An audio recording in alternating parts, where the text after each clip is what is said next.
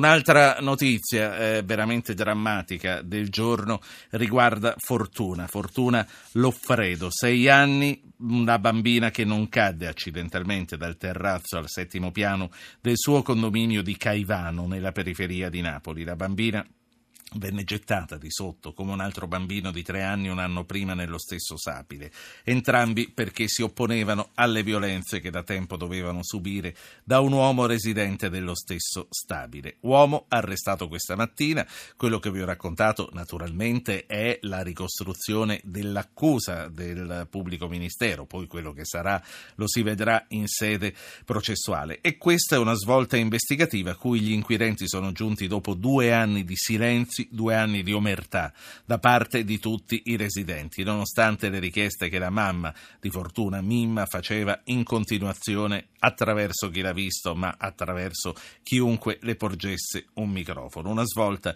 raggiunta grazie alle indicazioni forse inconsapevoli di altri bambini ed è proprio da qui che vorrei partire. I bambini che hanno rotto, loro malgrado, magari inconsapevolmente, dicevo, il muro di omertà. Per questo saluto il professor Giampaolo Paolo Nicolais che insegna psicologia dello sviluppo all'Università La Sapienza di Roma. Buonasera professore. Buonasera a voi, grazie dell'invito. Bambini questi che grazie a disegni, comportamenti, racconti hanno fornito delle indicazioni. Quello che le vorrei chiedere qual è il margine di errori in questi casi? Quanto rischiamo di fare eh, di un uomo non colpevole un mostro? Perché glielo chiedo perché altre inchieste del passato sono poi state ridimensionate alla verifica dei fatti e di fronte a riscontri che non tornavano. Sì, non c'è dubbio, c'è un margine di errore, mi sembra in questa situazione così tragica di, di fortuna purtroppo esiste un contesto, una dimensione socio-ambientale che testimonia diciamo, di una gravità oggettiva e quindi che rende eh, probabile il quadro che sta emergendo. Eh, I bambini raccontano ad un certo punto eh, emergono le verità, possono emergere sotto forma di sintomi, possono emergere sotto forma di disegni, possono emergere sotto forma di frasi che inavvertitamente, nonostante il muro di omertà, che ad esempio in questo caso sembra essere stato consapevolmente o meno eretto attorno a loro, vengono fuori e allertano finalmente, potremmo dire, gli adulti circostanti. Lei in questi casi è portato a credere a quello che emerge?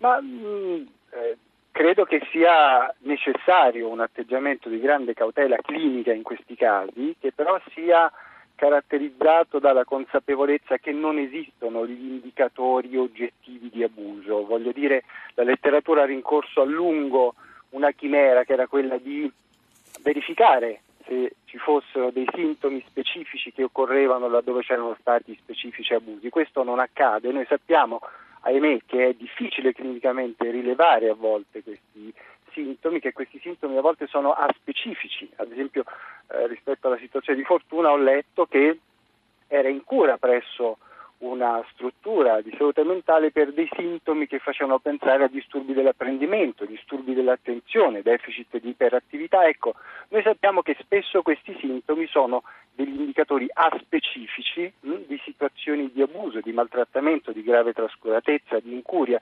Non è semplice eh, legarli a, a, agli eventi, ai fatti, è un lavoro clinicamente però possibile se solo fatto con attenzione e con perizia. Sì. A volte non è tanto la non credibilità dei bambini ad essere in questione, quanto l'imperizia nell'ascolto dei bambini. Certo.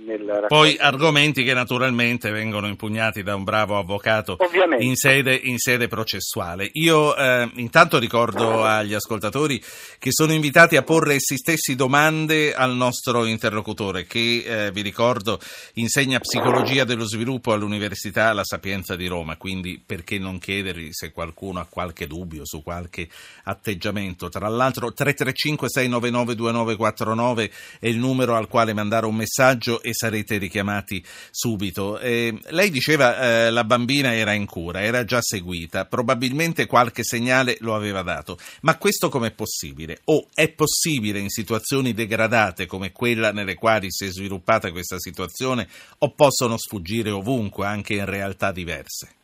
No, devo dirle, possono sfuggire ovunque, eh, proprio perché eh, esiste un aspetto sfuggente del sintomo che non si lega in maniera diremmo deterministica e predeterminata alla situazione di abuso. Spesso i bambini subiscono dei traumi violentissimi e per un certo periodo di tempo, a volte anche abbastanza lungo, non mostrano alcuna sintomatologia. Viceversa, a me è capitato in questi 20 anni di lavoro nel campo del trauma infantile, in particolar modo nell'abuso e nel maltrattamento infantile, di vedere bambini che vivono delle situazioni di relativo disagio e che sembrano esserne apertamente traumatizzati con dei sintomi evidenti e molto invalidanti. Questo rende a volte molto difficile l'individuazione della situazione a monte. Gli operatori sociali sono sempre addestrati adeguatamente per poter condurre queste indagini. Uh, mi piacerebbe dire di sì, e si, si, fa sempre di più e sempre meglio a questo riguardo, ma purtroppo e nelle situazioni diciamo, dei servizi sociali e nelle situazioni diciamo, dibattimentali eh, presso i tribunali, in situazioni simili, a volte capita che questo non, non sia. Aiuti i genitori che sono in ascolto a interpretare cose che possono venire dai loro figli. Poi perché sai, episodi del genere, anche trasmissioni come quella che stiamo facendo adesso, poi mettono ansia.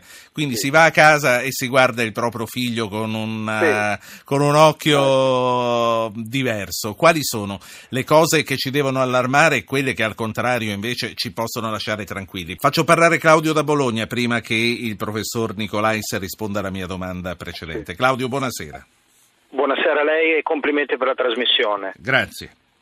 Volevo semplicemente dire una cosa, io penso che come tante persone mh, mm, ho, ho, il senso di volta a stomaco ogni volta che sento parlare di eh, sofferenze dei bambini procurate da adulti, eccetera.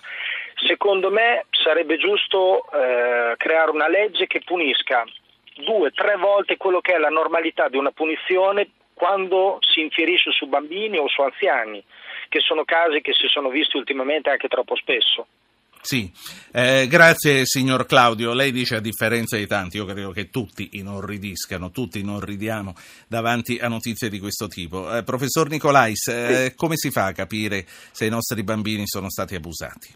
Devo dirle, innanzitutto eh, valutando eventuali arresti o regressioni importanti nello sviluppo. Mm, un bambino che sia stato abusato quasi sempre mostra una perturbazione, un'alterazione importante del suo sviluppo, del ritmo sonno-veglia. Faccia degli della... esempi, ah quindi non dorme più lei dice. Esattamente, alterazione del ritmo sonno-veglia, alterazione dell'alimentazione, eh, la eh, alterazione evidente anche delle emozioni, un bambino che comincia a diventare improvvisamente cupo, che parla poco, che non esprime più i suoi sentimenti, che non li condivide, spesso possono essere segnali indiretti ma allo stesso tempo molto forti che il bambino prova a lanciare non avendo ancora, soprattutto se è un bambino in una fascia prescolare, immaginiamo una capacità diciamo, di verbalizzare i propri vissuti, anche perché molto spesso questi bambini provano un senso di vergogna che li schiaccia. Mm? Eh, anche se sono piccolissimi. Assolutamente, gli studi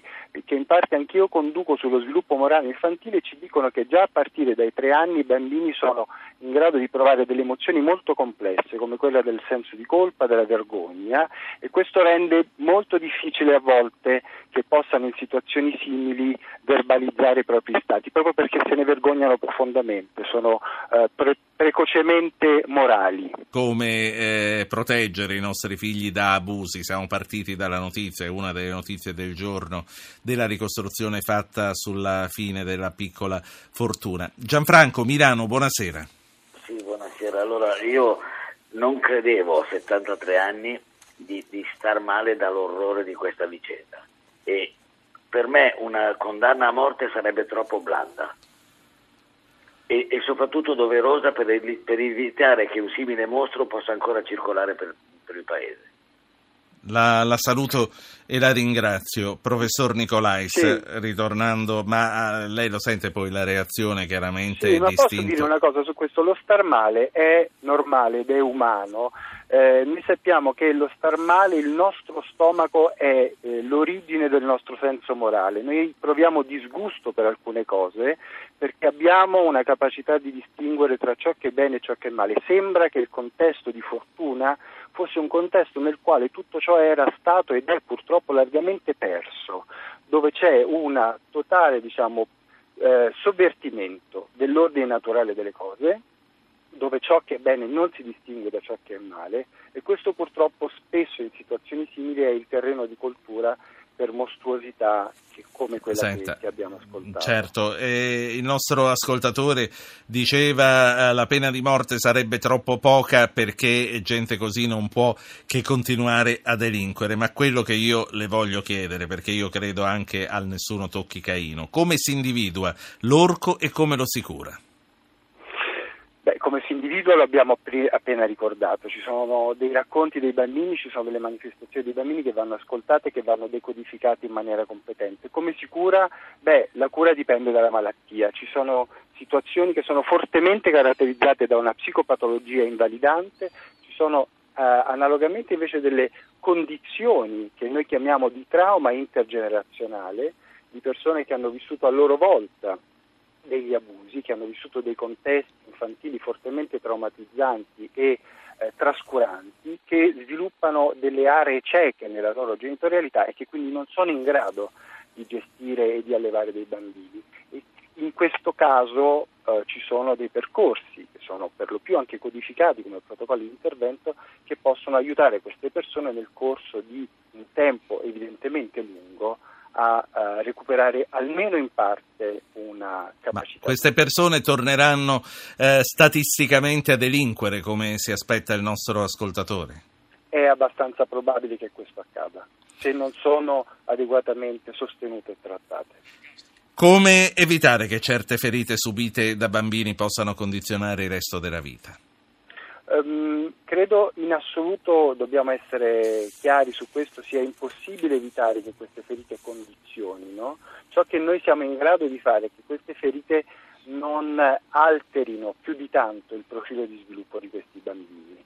Dobbiamo essere in grado di eh, attivare dei protocolli di intervento, dei sostegni psicoterapeutici di medio-lungo termine che aiutino i bambini a fare quell'opera per noi così importante che è quella della mentalizzazione, cioè la capacità di integrare le proprie esperienze di dargli un significato conclusivo nonostante possano essere state, come in questo caso, delle esperienze tragiche.